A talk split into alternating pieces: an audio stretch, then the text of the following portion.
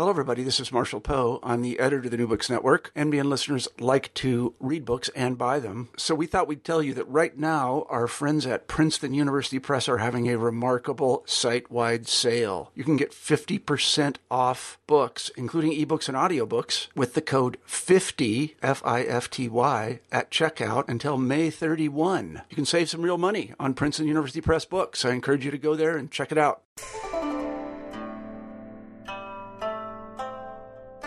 Hi, everyone. I'm Carla Nappi, and this is the New Books in East Asian Studies podcast. Welcome to the channel, and thanks for tuning in. It's February 2nd, 2017, and I just spoke with Laura Madokoro about her new book, Elusive Refuge Chinese Migrants in the Cold War. This came out in 2016 with Harvard University Press. And I'm telling you the date today because I feel like it's a really, really important and interesting book, not just um, on its own merits and, and in its own right, which it is, but also it's a really um, for me, important and interesting book to think about, to talk about, to read right now um, given uh, larger global conversations that we're having about movement and travel and immigration and refugees and lots and lots of related issues. Um, so I don't know what the world's going to be by the time you listen to this, but certainly at this moment, um, I can recommend reading and thinking about this book and listening to Laura talking about it um, as a really useful thing to thinking through um, the way that a history and a really critical and interesting history of refugees or of migrants, um, as Laura uh, prefers to um, discuss them, and you'll hear us talking about the terminology in a moment how a history of this in the context of an international story that puts Asia at the center might help us think about um, and contextualize what's happening right now. Um, so, what the book does is it looks very specifically at the experience of migrants um, in Asia with, this, with a special focus on Chinese migrants in the Cold War in the context of um, late 20, mid to late 20th century movements um, and renegotiations and conversations around what it was to be a refugee, what humanitarianism and or humanitarianisms might look like, um, the visual cultures of all of this, uh, the politics of uh, migration and resettlement, and it takes as its nodes um, white settler uh, environments like the US, like Canada, like Australia, New Zealand. It pays um, a lot of attention to Hong Kong. So it's a really, really interesting history of not just uh, all of these phenomena, but also specifically of what it has meant and what it can mean to be a refugee, um, to be a migrant, um, and to wrestle with changing notions of that terminology in a historical context. So it's a pretty extensive interview, so I will end the intro there and let you get to it. But I'll just say thank you, um, as ever, for listening, uh, for your support of the channel by listening, and I hope you enjoy the conversation and I hope you get a chance um, to pick up the book because, again, I think it's a really um, useful study for informing uh, where we are right now. Okay, thanks so much. I'm here today to talk with Laura Madokoro about her new book, Elusive Refuge. Welcome to New Books in East Asian Studies, Laura, and thanks so much both for writing a book that's really fascinating and really, really important um, in general and also given where we are right now, and also for making time to talk with me about it today. I'm really, really looking forward to this. Hi, Carla. Thank you so much for having me. I am also really looking forward uh, to the conversation and, uh, yeah, to sharing some of my thoughts and my experiences in uh, putting this book together. Awesome. So let's start at the beginning. How, Laura, did you come to work on the study of refugees in history and why focus on Chinese migrants in particular? Uh, so my interest in refugees started when I was working as a professional archivist at Library and Archives Canada. And I was responsible for the immigration portfolio. And I began to get a sense working with uh, the records um, and with government clients just how rich the the material was and then i started to think about how little had been done on the history of refugees. So my initial impulse was very much to to write a history about refugees in the Cold War. And I was thinking much more, you know, in the early days of the project, thinking about doing a comparative project where I would look at some of the, the refugee movements from Eastern Europe to North America and then try and compare them to the later movement of refugees from Indochina in the 1970s. So that was the original premise of, of the project. And as I got um, into the research, I actually stumbled upon a single sentence in a book on Canadian immigration history, and it talked about the arrival of 100 Chinese families in Canada in 1962. And the authors made the point or the argument that this was the first time, uh, and I quote them, um, that Canada served as a haven for non European refugees. And I was really struck by that single phrase, which is you know, a very fragile premise for an entire PhD project. But I was struck by that phrase, A, because I'd never heard of these hundred families. They weren't celebrated in the Canadian narrative of humanitarianism in the way that the Eastern European refugees that I had originally planned to research um, and the Indo-Chinese refugees, the way that they've been celebrated.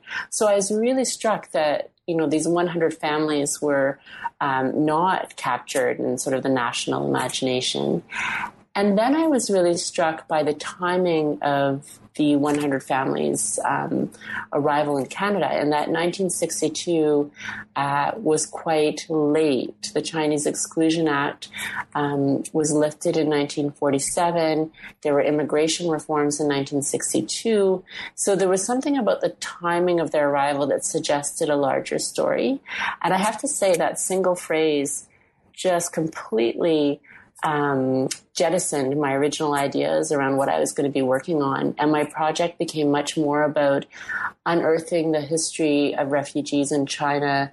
Um, as they as they arrived in North America and other white settler societies, um, so trying to bring the history of refugees in Asia into conversation with the history of white settler societies and trying to understand the relationship between the burgeoning humanitarian agenda of the post war period and how forced migration and displacement in Asia um, was central to that to that history rather than peripheral to it. So um, a really a really kind of my project ended up being a lot different um, than I expected, and, and, and in a way, I'm so glad. I mean, in many ways, I'm so glad that it that it became the project that it did. It's such an important history, and it's one that um, I think of as very much a bridge building project, where I was bringing a number of different historiographies into conversation with one another. That's awesome. Um, now, the project started as a PhD project, right? You mentioned um, that a little bit earlier. Started as a dissertation. So let's talk a little bit about that transformation. Speaking of transformations um, in the project, right? When you uh, moved from dissertation to book, were there any kind of major aspects of the project that changed, either in terms of the way you were structuring it or conceptualizing it, or anything else about that process and that transition that you'd want to mention and talk about? Yeah, I feel like the whole project uh, was just one transformation after another. So within the within the PhD process, I, I made the decision that I was going to focus specifically on um, refugees from Asia and understand. Uh, specifically, refugees from the People's Republic of China, and understand um, how how they they came to to arrive in Canada, um, but the moment I started researching that history, I realized how um, how connected it was to the larger history of uh, global Chinese migration. That I couldn't understand Canada's own specific response to uh, the movement of refugees without understanding the larger history of exclusion, not only in Canada, but also in the United States, uh, in Australia, New Zealand, South Africa. And so I was really fortunate um, uh, in that I had some excellent funding uh, from the Social, Social Sciences and Humanities Research Council of Canada and the Trudeau Foundation. And that enabled me to uh, go and do research in all of these different places. So I was in Hong Kong and I was in all of these white settler societies. Um, and it so became a much, much larger project uh, than I had originally imagined. But as I look back on it, I can't imagine telling the story any other way. There was no way to understand either the history of exclusion or inclusion in one settler society without thinking about references to all the others. Um, and so I managed to do a fair bit of connective history work within the PhD project. What I didn't manage to do was include the United States. And so, uh, largely because it just seemed to me to be such a large historiography, and I wasn't quite sure how I was going to incorporate it all. Uh, but I was fortunate in being able to research the American side of the story during my postdoc at Columbia.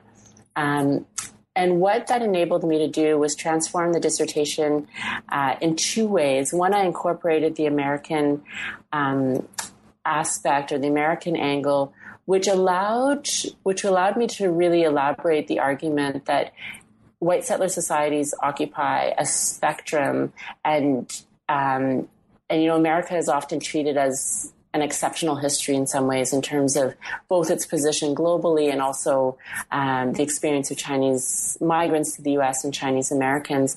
And by connecting the history of uh, American humanitarianism in the global Cold War, I was able to connect uh, to demonstrate that it wasn't it wasn't so much exceptional as uh, simply a little bit further along the spectrum of humanitarianism because American leaders were um, speaking so powerfully and so rhetorically. Um, uh, uh, or so persuasively, I guess, about America's role in the world and how it had to be a global leader, including on humanitarian issues. It meant that American officials and policymakers actually had to commit to refugee resettlement in a way that other white settler societies that weren't expressing the same convictions about um, Western democracies leading this humanitarian um, uh, charge, that they didn't have to fulfill the obligations in the same way. And so it became very clear that America wasn't exceptional. It simply was operating on a, on a, um, a bit further down on the spectrum.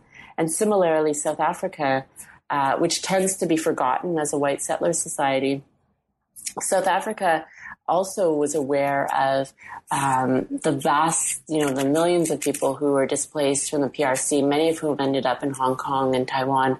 Uh, and South Africa paid attention, but because it didn't have any pretenses about being a humanitarian nation in the way that con- countries like the United States or, or Canada or Australia or New Zealand did, it didn't, it didn't, um, follow through with any sort of maneuvering around uh, the resettlement or assistance to, to Chinese refugees. So that became a really, really important part of the story as I transformed the dissertation into a book, was thinking about wow, you know, how how do all these countries connect, and and can we really think about the United States as as a singular, unique experience, or do we need to incorporate it into a larger history of uh, humanitarianism that is in many ways um, premised on the actions of others, that humanitarian actions, countries were mirroring uh, each other's actions, or they were mirroring each other's actions in refusing uh, to provide assist- assistance or, inc- or perpetuating um, uh, the ongoing exclusion of Chinese Chinese migrants. So it was a really interesting exercise, and it was one that I had um, a lot of I'm going to say I, I, had a lot of fun doing it um, because it was a, a, chance to to challenge some some preconceived notions about America's place in the world and how we understand um, the role of migration in sort of shaping these relationships. Uh, and the other thing I'll say about transforming transforming the thesis from uh, uh, into a book was that the thesis itself looked at um, white settler society responses to refugees from the PRC from 1949 to 1989. So I started with um, the establishment of a communist regime in Beijing in 49, and I traced various refugee movements, or what I call them migrant movements, and we can talk more about how the refugee label uh, gets applied. But I tracing these various movements up until 1989 with Tiananmen Square, uh, and uh, for the book, I felt like uh, I had maybe overstretched in terms of the um, uh, the chronology that I didn't have enough information about uh, the continuity and the changes as they as they uh, manifested themselves in 18, 1989.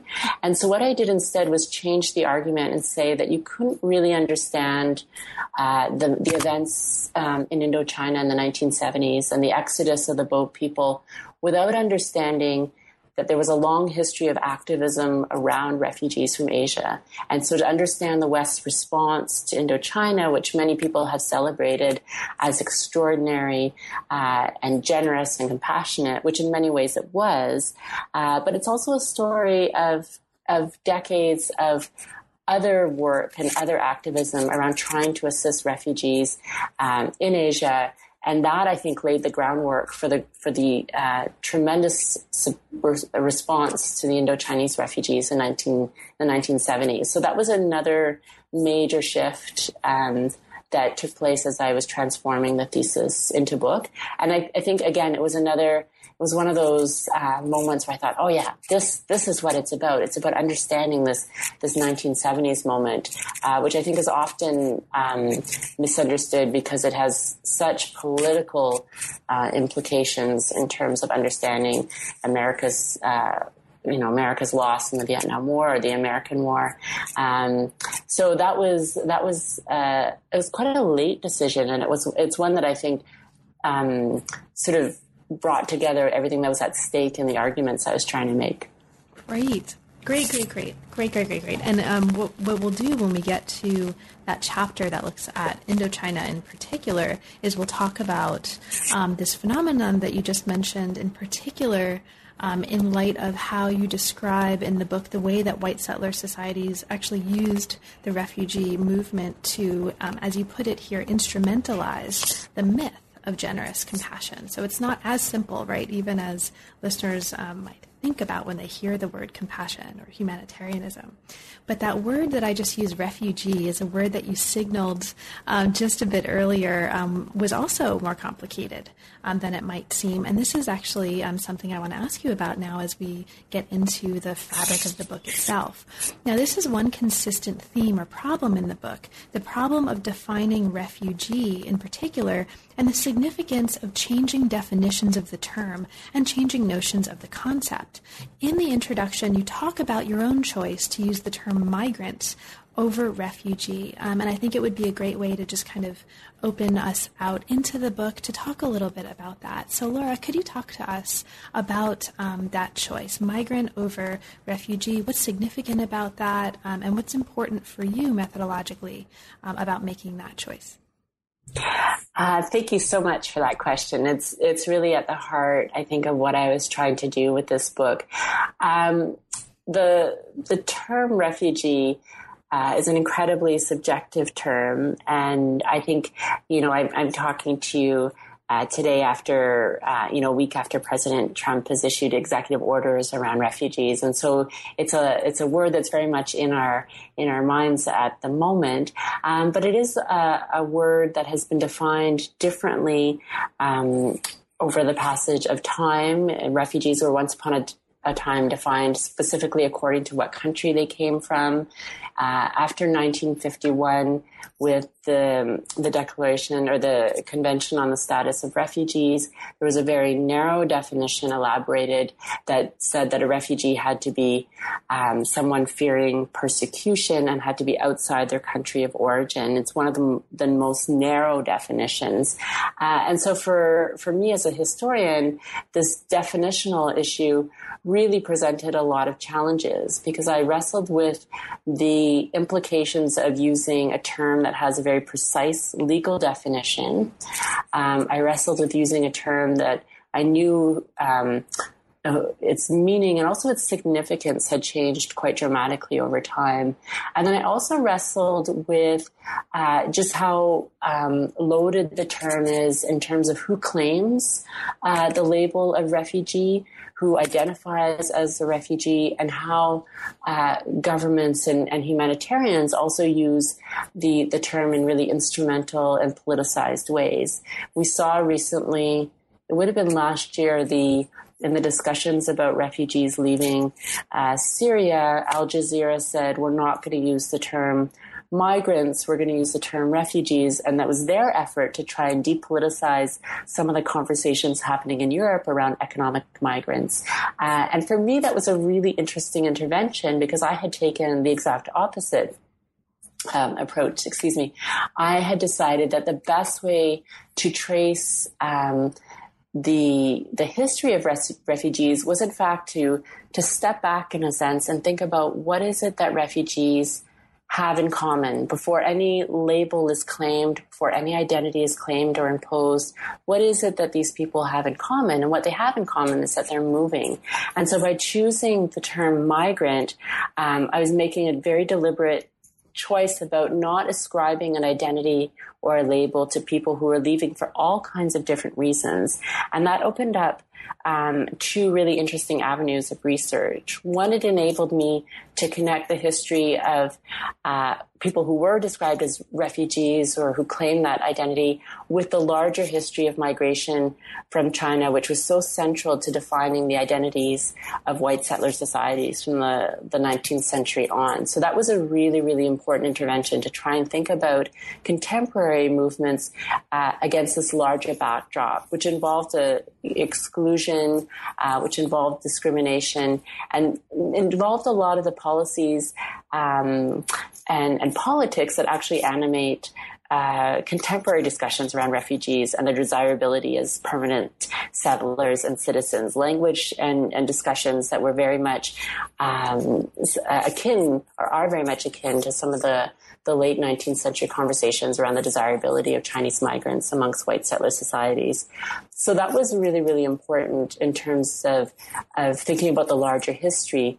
And then the other thing about choosing the term migrant over refugee was it opened up the possibilities for seeing when and where and how the term refugee was in fact applied or adopted or embraced. And I'm using those different verbs because all kinds of people were involved in creating um, these refugee identities or these refugee labels. It was the migrants themselves, humanitarians who advocated on behalf of them, uh, governments who responded to both the movements and the growing humanitarian campaigns.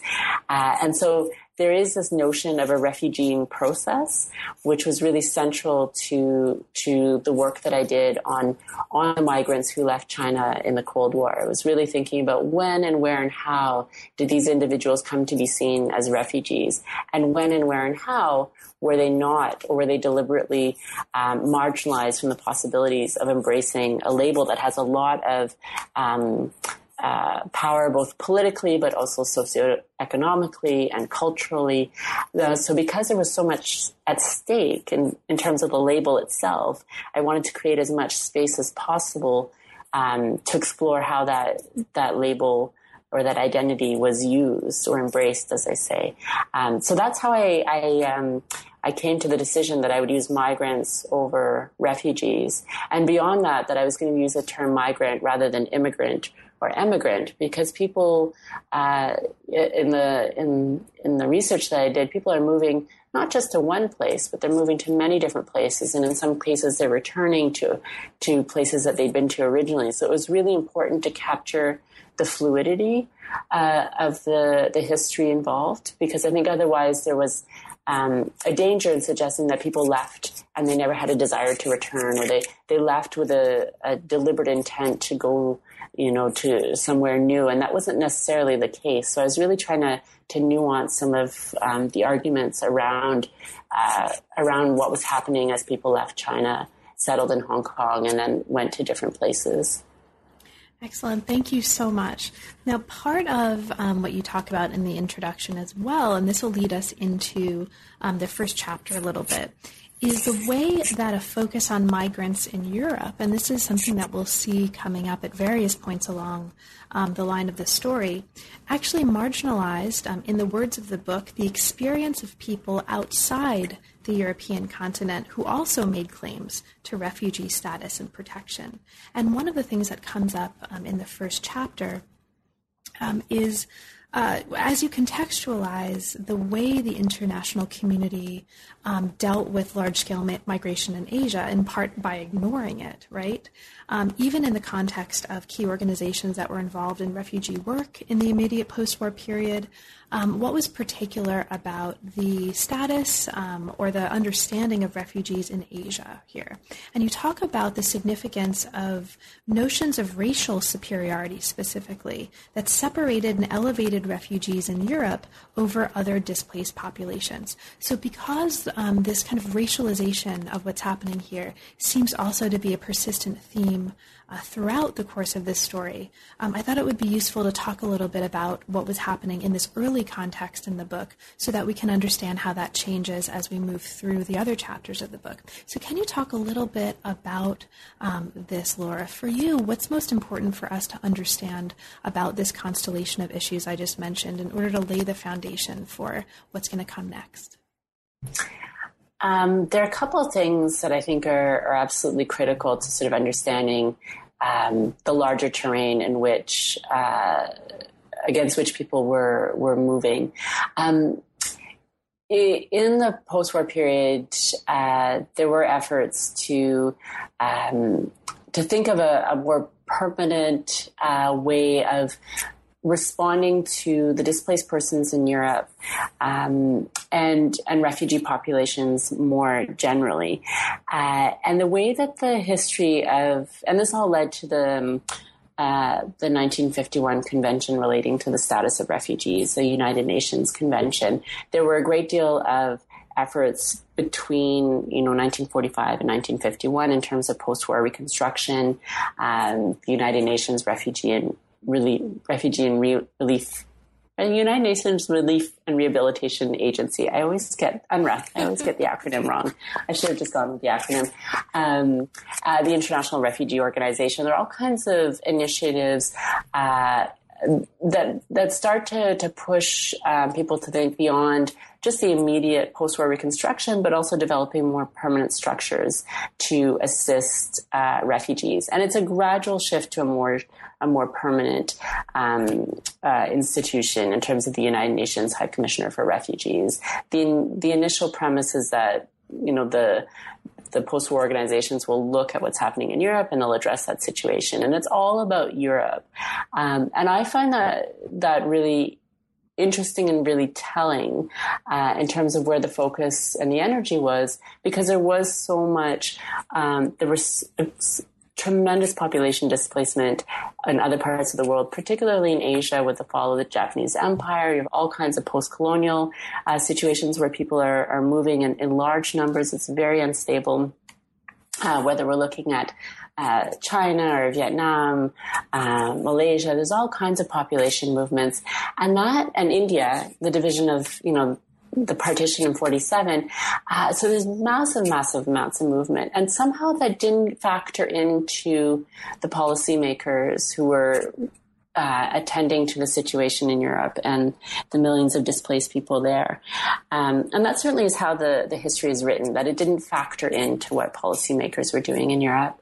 But when I looked at it, and particularly the deliberations around uh, the convention relating to the status of refugees, it became very clear that in fact these large population movements in Asia had factored in, uh, and they'd factored in a way so that policymakers were um, crafting the most restrictive and narrow definition of a refugee that they could, in part to limit their responsibilities vis-a-vis refugees, uh, not only in Europe but but in other parts of the world. So rather than being peripheral to the story, the the history of, of displacement in Asia was was central to how um, the convention was was drafted, and the convention remains in effect today.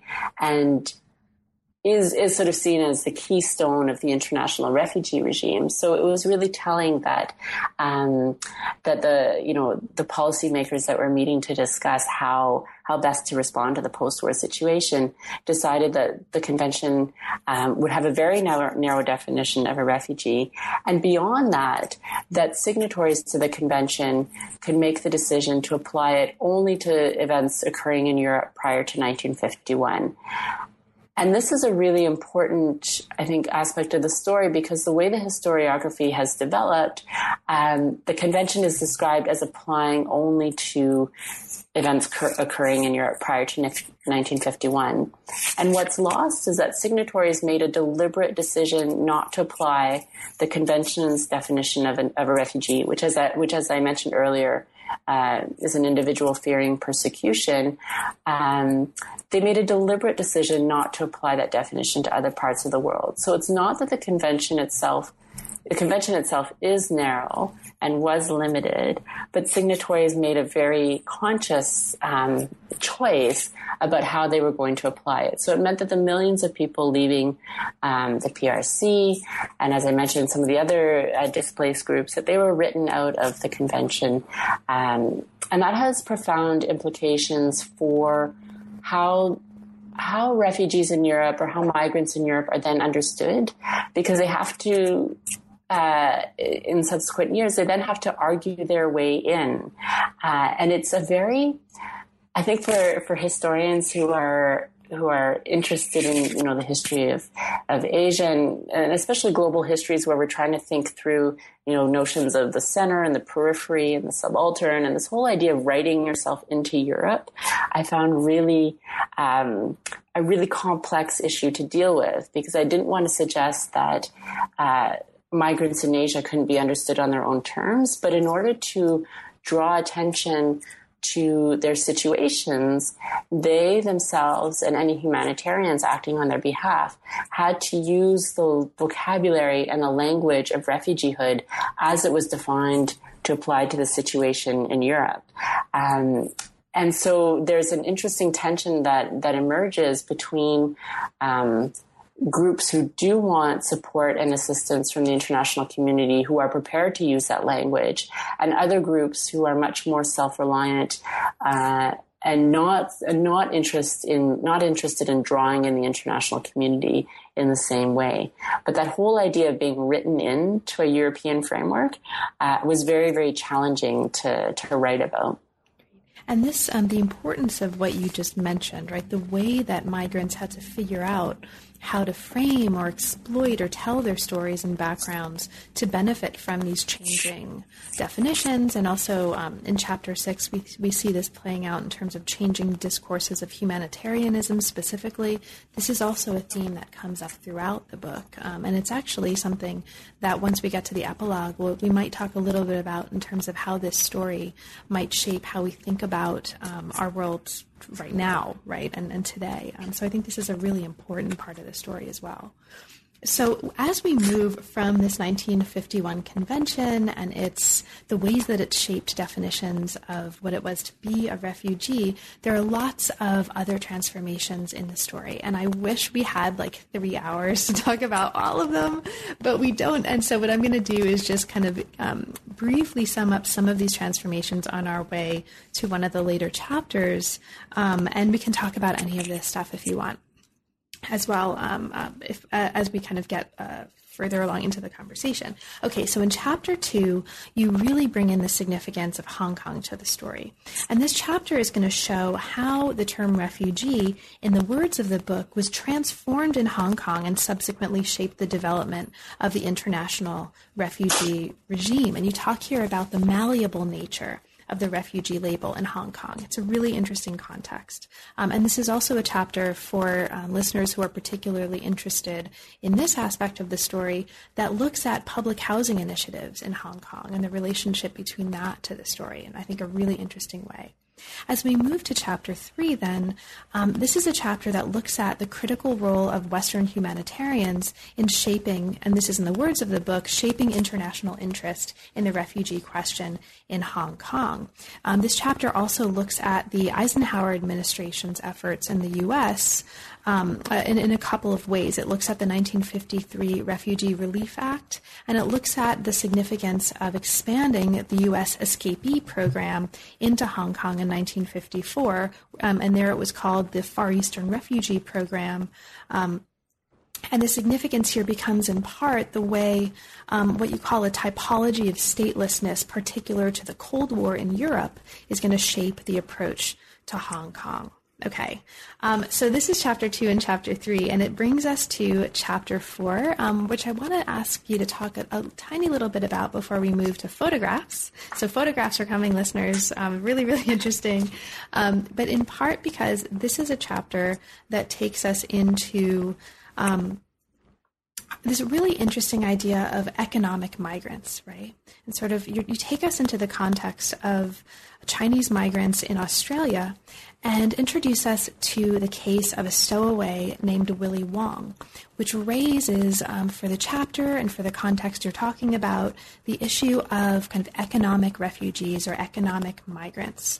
Um, why is that important to the story, Laura? And how does that inform how we think about the discourse of refugees and, and the way um, it's significantly played out on the ground and, and in terms of individual lives in this context? Um, so Willie Wong is a fascinating uh, character, and and in a way, in, in, a way, a very tragic story.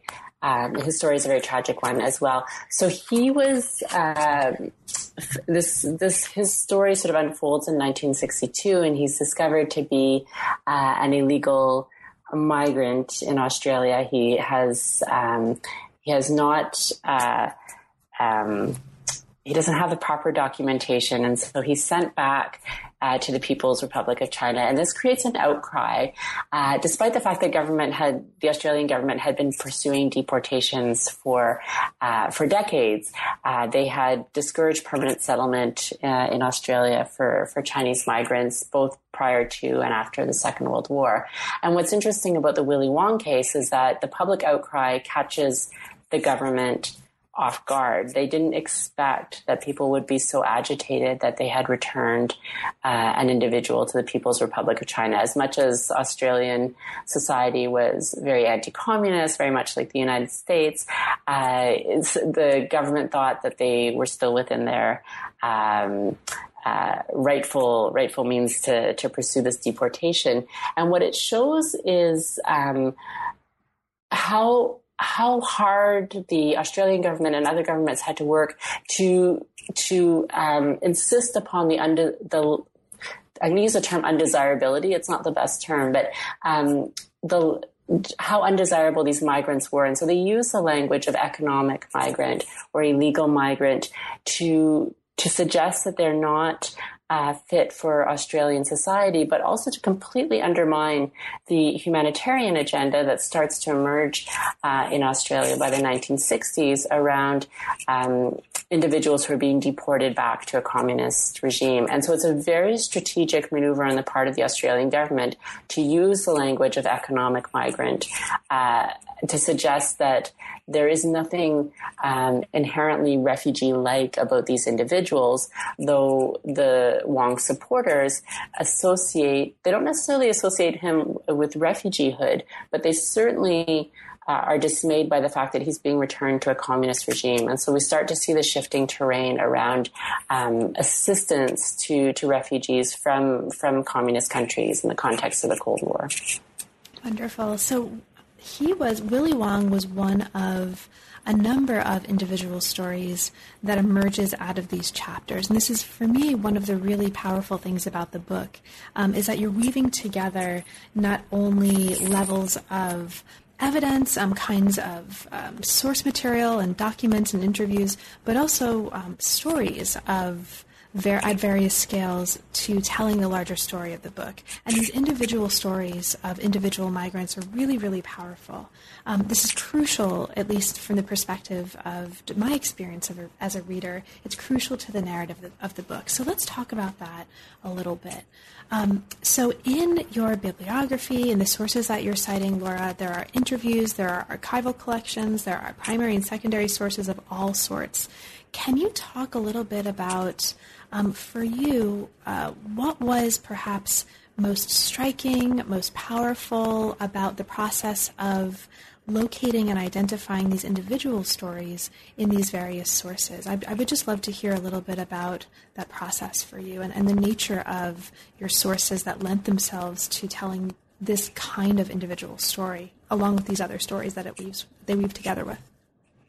Uh, yeah, so I um, I had, and weaving is a wonderful way of describing, I think, what I was trying to do.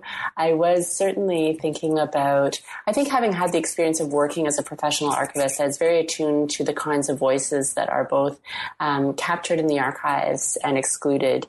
And so um, I spent a great deal of time thinking about how I could connect uh, various various sources. And the interviews, the opportunities to speak with individuals um, were really exciting, and they actually informed how I thought about what I was reading in the archives and in other sources. Um, the strategy that I adopted for interviews was very much um, a snowball technique, where I would, you know, I had uh, I had contacts um, in in Chinese amongst Chinese communities in, in Canada and also Australia and, and, New Zealand, actually in all the white settler societies. And those contacts enabled me to, to sit down and chat with various people. And it was a neat um, experience in that I didn't solicit people on the basis of a refugee experience. I asked only, um, to talk with people who left China after 1949. So much like uh, the very broad def- definition I adopted for migrants, I applied that that definition to my my interviewing um, recruitment strategies and then the interviews themselves. And it was nice because people knew that I was working on a book about the history of refugees, uh, and but I never said, you know, I'm talking to you because I think you're a refugee. What I did instead was talk about their their experiences, and so one, you know, uh, one of the most, um, I think, revealing uh, stories came from Douglas Lamb, who's a bus driver in Sydney, and he was so generous with his time. And he talked to me about, you know, how he left the PRC and he ended up in Hong Kong, and uh, he was supposed to live with an aunt, and then she wasn't able to support him, so he ultimately ended up in Australia because he was sponsored by another aunt. Uh, and he uh, you know, as he was talking, I was thinking, wow, you left the PRC at a brief window when the border borders were, were opened uh, by the by the communist regime. But he didn't clue into that larger story of there was a brief opening. For him, it was he and his grandmother and his aunt went to Hong Kong, and um, he didn't think of it as a kind of refugee narrative or a refugee escape story. Uh, but as I was hearing it, I thought, wow, that was a brief window. You might not have gotten out if those border controls had remained in place. And how interesting that um, you know you you ended up in Hong Kong, which really is this node uh, that connects uh, so many places in the story because of the way that people were moving. And then circumstances were such that he was sponsored by an aunt in Australia rather than go to Canada where there was suspicions of him being a paper son and uh, uh, and it just wasn't wouldn't have been as much a um, as a comfortable an experience for him. So it was very much uh, not luck of the draw, but there was a great deal of chance to his story, uh, which I think captured the essence of, of so many of, of the the migrants' experiences. And so I was, I kept that, you know, how, once I had that conversation with Douglas, it really helped me think about um, all of the individual stories that I was encountering and all of the interviews that I was doing. And it was interesting because in some instances I would sort of press at the end of the interview, I would say, uh, so do you think of yourself as a refugee? And I would provide some suggestions about why I thought maybe they fit some kind of refugee definition. And people were really not, um, they were very respectful of the official categories. So if they hadn't officially moved to a place and been defined as a refugee, they were reluctant to embrace that label. And that was very revealing in terms of how these various, um, power structures and how these various labels operate. And it reaffirmed, I guess, the significance of, of, and the power of the refugee, refugee label. So using individual stories was really helpful as a way of critically engaging with um, both the materials that I was finding in the archives from government sources, but also the materials from NGOs and humanitarian organizations invested in assisting migrants and refugees because it enabled me to see the ways in which they were using uh, the term refugee migrant, but also the way that they were using story to, stories to compel compassion and empathy, the stories that they emphasized as they were speaking to potential donors or to government policymakers. Um, so individual stories became central not only to how I was crafting the book, but also how I was connecting these various archival sources uh, together. So it was one of the threads that I used to weave to weave things together. Now, one of the things that you talked about um, a few minutes ago was the way that in an archive some voices are revealed and some voices are concealed. And this is a phenomenon that also happens um, really interestingly in the context of Chapter 5. Chapter 5, Cold War Visuals, looks at the way that photography was a really powerful visual medium in shaping engagement with the refugee issue. And you talk about and you show us actually in a really interesting way the ways that photographs um, some, sometimes tended to show show a lack of agency on the part of migrants. Um, you talk us through ways of understanding certain ways of photographing migrants um, and showing or not showing, right, absent fathers, women and children separated from one another as a way of imaging families in distress. And then the consequences of that for motivating and mobilizing um, public engagement and understanding of the migrant or refugee issue. Now, in particular to take us back to the Hong Kong case, right? Because it's a really, really interesting case that we haven't talked a whole lot about. Um, you talk about the visual record specifically of people moving to Hong Kong in 1962. And specifically, you show us the significance of what this visual record concealed um, and kind of what work that it did more generally. So, can you talk a little bit about this particular case, the visual record of people moving to Hong Kong in 1962? What did it conceal, and what kind of larger work did it do for the framing of the story? So 1962, as as you can imagine, because it was the um, the year that sort of captured my imagination when I first decided that I was going to dramatically change my project, um, is a really significant year. And it's significant because in the spring of 1962, there is a large um, movement of people from the PRC into Hong Kong. There's about 60,000 people who move in the spring.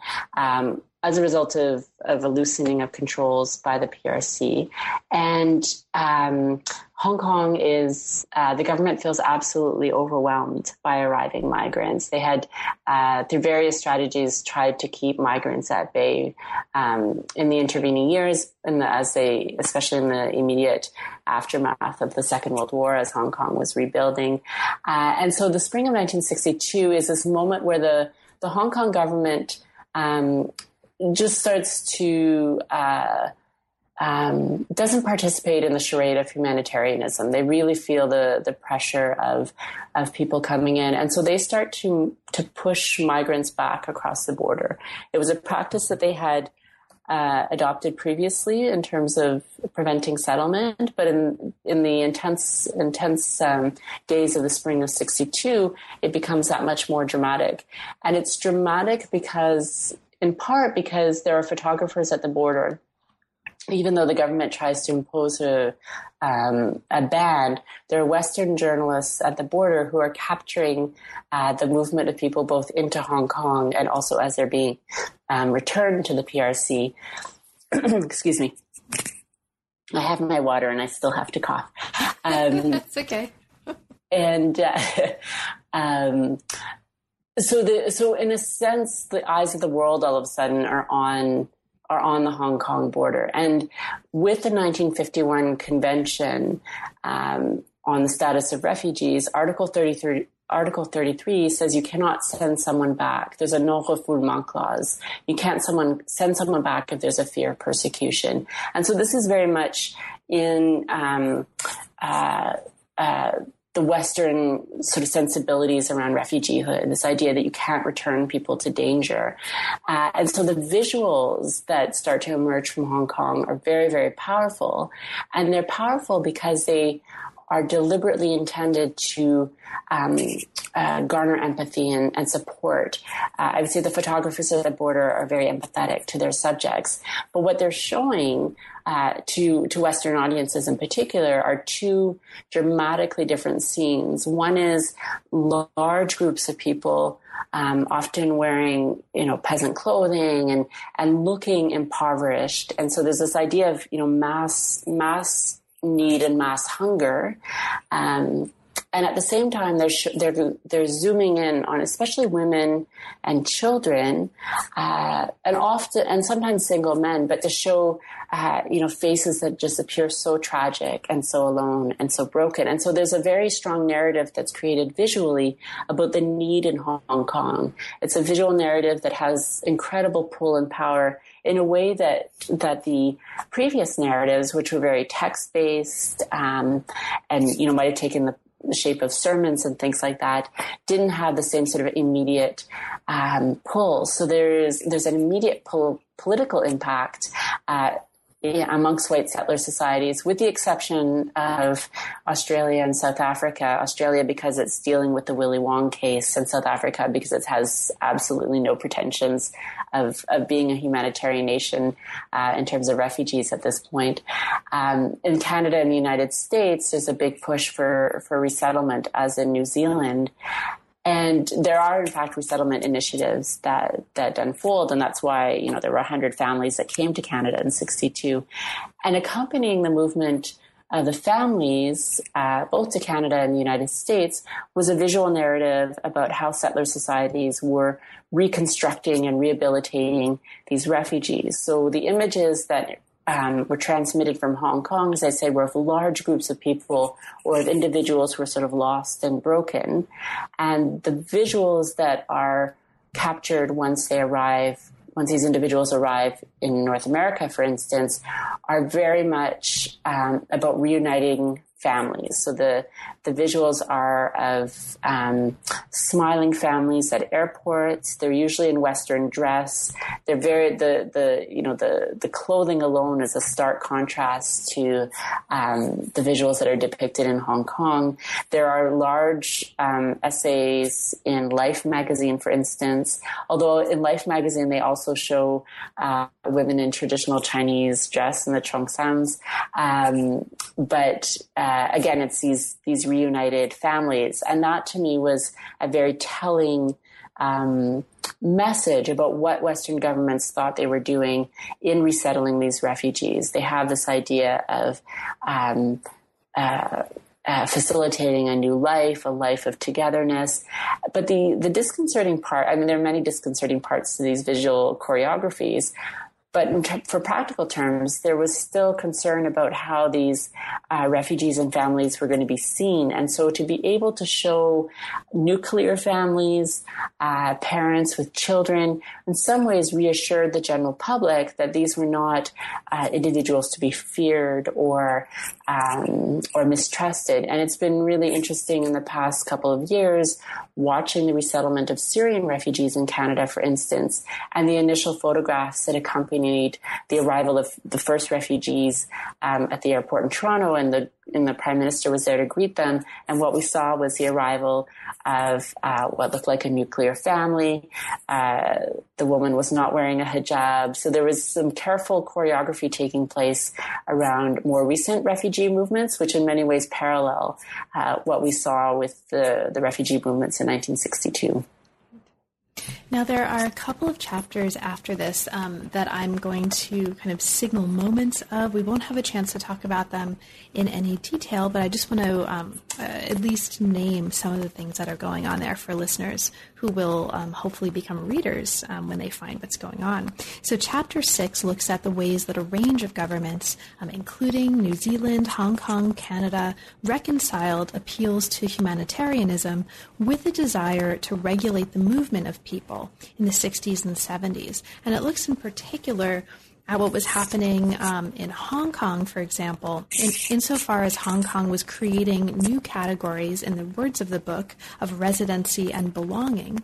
And the chapter shows that this had broad impacts for how migration out of the PRC was understood and was treated in Hong Kong and beyond. And this is also a part of the story um, where the chapter really talks about the ways that, um, linking back to one of the things that we talked about a bit earlier, migrants had to figure out how to exploit their stories and backgrounds to benefit from these changing discourses about and conversations about humanitarianism.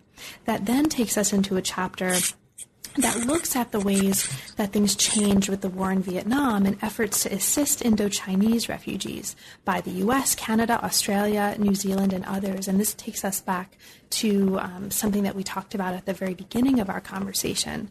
Um, the uh, chapter looks, among other things, at the ways that white settler societies were using the refugee movement to instrumentalize, in the terms of the book, the myth of generous compassion, right? Um, and it talks about some of the most significant ways that that plays out. Um, now, there's so much more that we could talk about, but I want to make sure that we have time to talk about some, at least some of what's happening in the really powerful epilogue, because that's not um, just an incidental part of the story. This seems like a really, really significant part of what's going on in the book. So you take us in the beginning of the epilogue, Laura, into the case, the example of Jim Chu. This is um, how the epilogue opens, and I think it's a really nice way for us to open up what's happening in the epilogue. Um, can you talk for listeners about this example, um, Jim Chu? What's significant for you about what happened here when you were talking to him in the context of the larger points that you're trying to make in the book? Yeah, so Jim Chu, um, again, a chance encounter that had such a profound impact on my thinking. And his story for me was so important in terms of thinking about the malleability of the refugee identity and how it might be claimed in one instance and not in another. Uh, so, just by brief, brief way of background, um, Jim Chu was the chief of the Vancouver Police uh, when I met him, and I met him because. Uh, he had given a talk at Canada's National Museum of Immigration, Pier 21, about uh, his family's um, arrival in Canada. And he said that they'd come from Shanghai and they came to Canada in the early 1960s. And I didn't hear that talk, but I, I was informed of it. And I thought, hmm, this sounds, this sounds interesting. I, I wonder if he was maybe one of the refugee uh, families. And so I contacted him and I said, you know, I'm doing this research. Um, I think your family might have been a refugee family just given the timing of your arrival. And he emailed back and said, no, we were not a refugee family. Uh, and he was very, very resistant to, to that idea but he agreed to to um, to talk to me further. And the more that I learned about his family, the more I was convinced that his he had been uh, one of the families. And so there are only a few surviving case files at Library and Archives Canada relating to the 100 families that uh, did come from from China and then Hong Kong in '62, and we managed to figure out that his his family's file was one of the surviving um, surviving files, and it was fascinating. I couldn't. Um, uh, I couldn't look at it in detail without his permission, and so we had to do this complicated Privacy Act access information request. And but so he got the file first, and he was astonished at the contents because he learned more about his uh, the circumstances in which his parents had come to Canada, the reasons that they they had initially settled in Calgary and they moved to um, to Ontario afterwards, and it was really, you know, it, as I talked to him, it was very much like I was watching someone encounter history in a really personal and profound way. And what was most interesting in terms of, again, one of these transformations that really um, animates the story uh, in a less elusive refuge was that after he looked at the file, he was then willing to talk about his family um, as a refugee family and to do so publicly. And when I asked him about it, he said, Well, you know, I think that I can be a role model. You know, this is what I've achieved as a refugee. And I was, you know, as I, I talked to him, I was really astonished at how quickly he had changed his mind and his perspective on what it meant to be a refugee, um, and and how that experience, you know, might resonate with others. So it was a really, really uh, powerful transformation, and it was um, it affirmed many of the things that I had been working through in my own mind in terms of how, you know, migrants seeking to move, given the fact that we live in a world that is essentially a restrictive world in terms of people trying to cross international borders. It's not a world that facilitates movement. Um, and so it was really striking to me to think about the different ways that, that migrants might be negotiating movement and to see Jim Chu negotiating not only different kinds of movement but different kinds of identities uh, was really really quite telling. So I really wanted to capture that that um, his story in the epilogue because it spoke to the importance of thinking beyond refugee as somehow uh, an inherited identity or, or, something that, that people are born with or um, that that envelops them in circumstances, but to think about how individuals actually relate to that that label and that identity uh, and make decisions for themselves about whether or not they're going to claim it, um, which I, I, think is at the heart of so many experiences. It's not to deny that people leave and move under extraordinarily uh, challenging and dangerous and difficult circumstances, but it's also to give them the opportunity to think about how they want to define define those experiences for themselves. Now, another issue that comes up in the epilogue explicitly, um, briefly, but I think this is, um, given the world we're in right now, a perhaps a particularly important note to end on. You talk here about how the story of the book might impact how we understand the challenges faced by refugees today, by, by migrants today, especially in the case of Syria, right? That comes up specifically. So, Laura, mm-hmm. um, would you be willing to talk a little bit about that as a way, perhaps, of bringing our conversation to a close by really kind of opening up um, into today, right? Um, what some of the lessons or take homes or, or, questions or consequences of this story are for us right now. Yeah, I think um, what I would say about the contemporary moment is that I'm reminded of how fragile uh, refugee protection, refugee assistance is.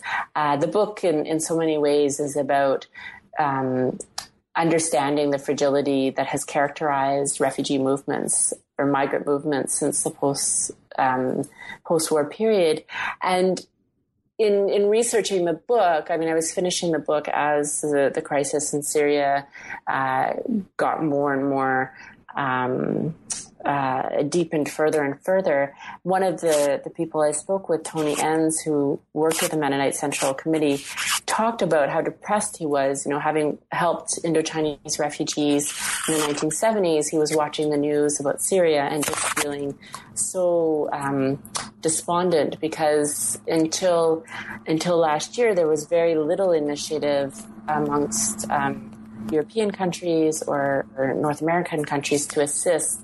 That changed um, in many ways with the photo of the young boy uh, on the shores of um, uh, Turkey, and um, Alan Kurdi changed changed people's perspectives uh, in really in really important ways. It took a visual image to sort of strike home the significance of, of, the tragedy that was unfolding in Syria. There was a real lack of initiative, and it paralleled, I think, a great deal the kinds of um, ambivalence that that earlier generations had had um, felt as they watched migrants uh, fleeing dangerous situations in Europe and especially in Asia. So there were a lot of parallels. Um, and and I, I, I guess I'm finding it hard to sort of conclude on Syria when I feel like Syria is actually opening up uh, so many new questions in terms of, you know, how how much progress has the world made in um, in being able to understand the nature of flight in this uh, restrictive environment, uh, in our capacity to empathize with people beyond the labels that we ascribe to them, but to think about the fact that they're leaving dangerous zones, they're leaving economically uh, destitute circumstances. Uh, I think the, you know, watching the events around um, the Syrian refugee crisis and the response that we're seeing currently in the United States, I find it, I find it heartbreaking. I find it heartbreaking that there's been, um, you know, these decades of activism on the part of humanitarians uh, trying to, in many ways, trying to restore or give the world a sense of the humanity, humanity at the heart of the refugee experience and seeing how quickly that humanity is being erased because the refugee label has all of a sudden um, been is being used in ways to to suggest you know violence and terrorism and and so it speaks to that malleability that that animated so much of of the work that I did with elusive refuge.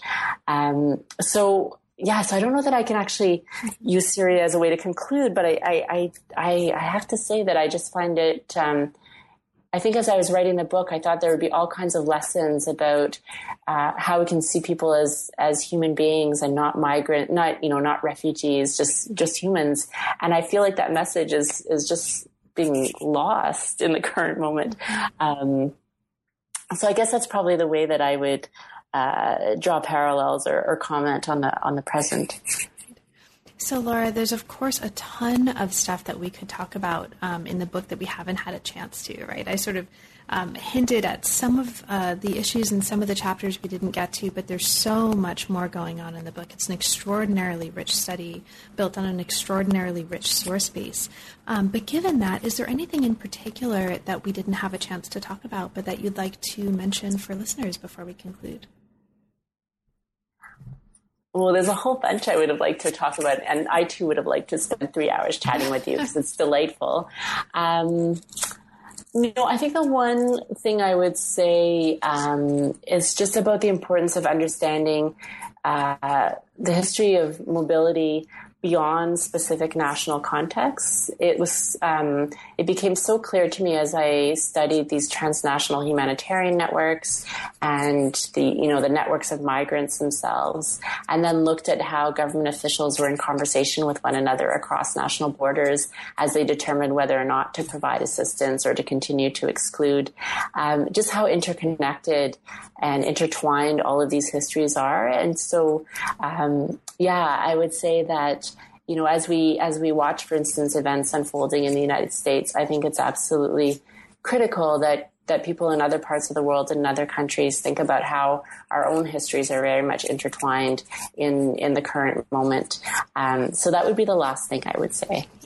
And now that the book is out, and congratulations on an amazing book, what's next for you? What are you working on now, and uh, what's currently inspiring you? So I have another huge project, um, very much inspired by the work that I did with Elusive Refuge. What I'm working on is a history of sanctuary amongst white settler societies, and I'm focusing on religious and secular acts of sanctuary in terms of protecting migrants and refugees. Um, and I'm taking uh, a really broad approach to how I define sanctuary because it's always been associated with um, with religious spaces and particularly Christian churches. But in recent years, we've seen mosques and Sikh temples serve as sanctuaries for for migrants facing deportation. And what is so interesting to me about this project um, is that it gives me an opportunity again to think about um, how people are are determined to be worthy and deserving of protection, but it's not taking place at the national level.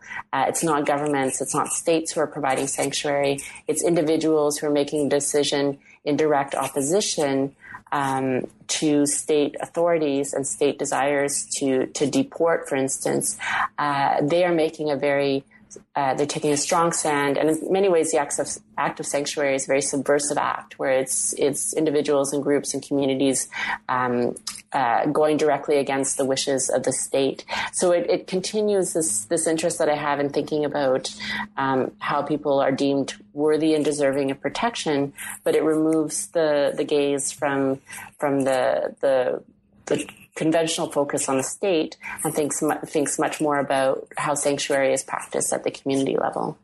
Well, that sounds like another really important um, and really great topic and project. So, Laura, thank you for taking time out of that work to talk with me about this one. Congratulations on the book, and thank you so much um, for the podcast. It's really been a pleasure.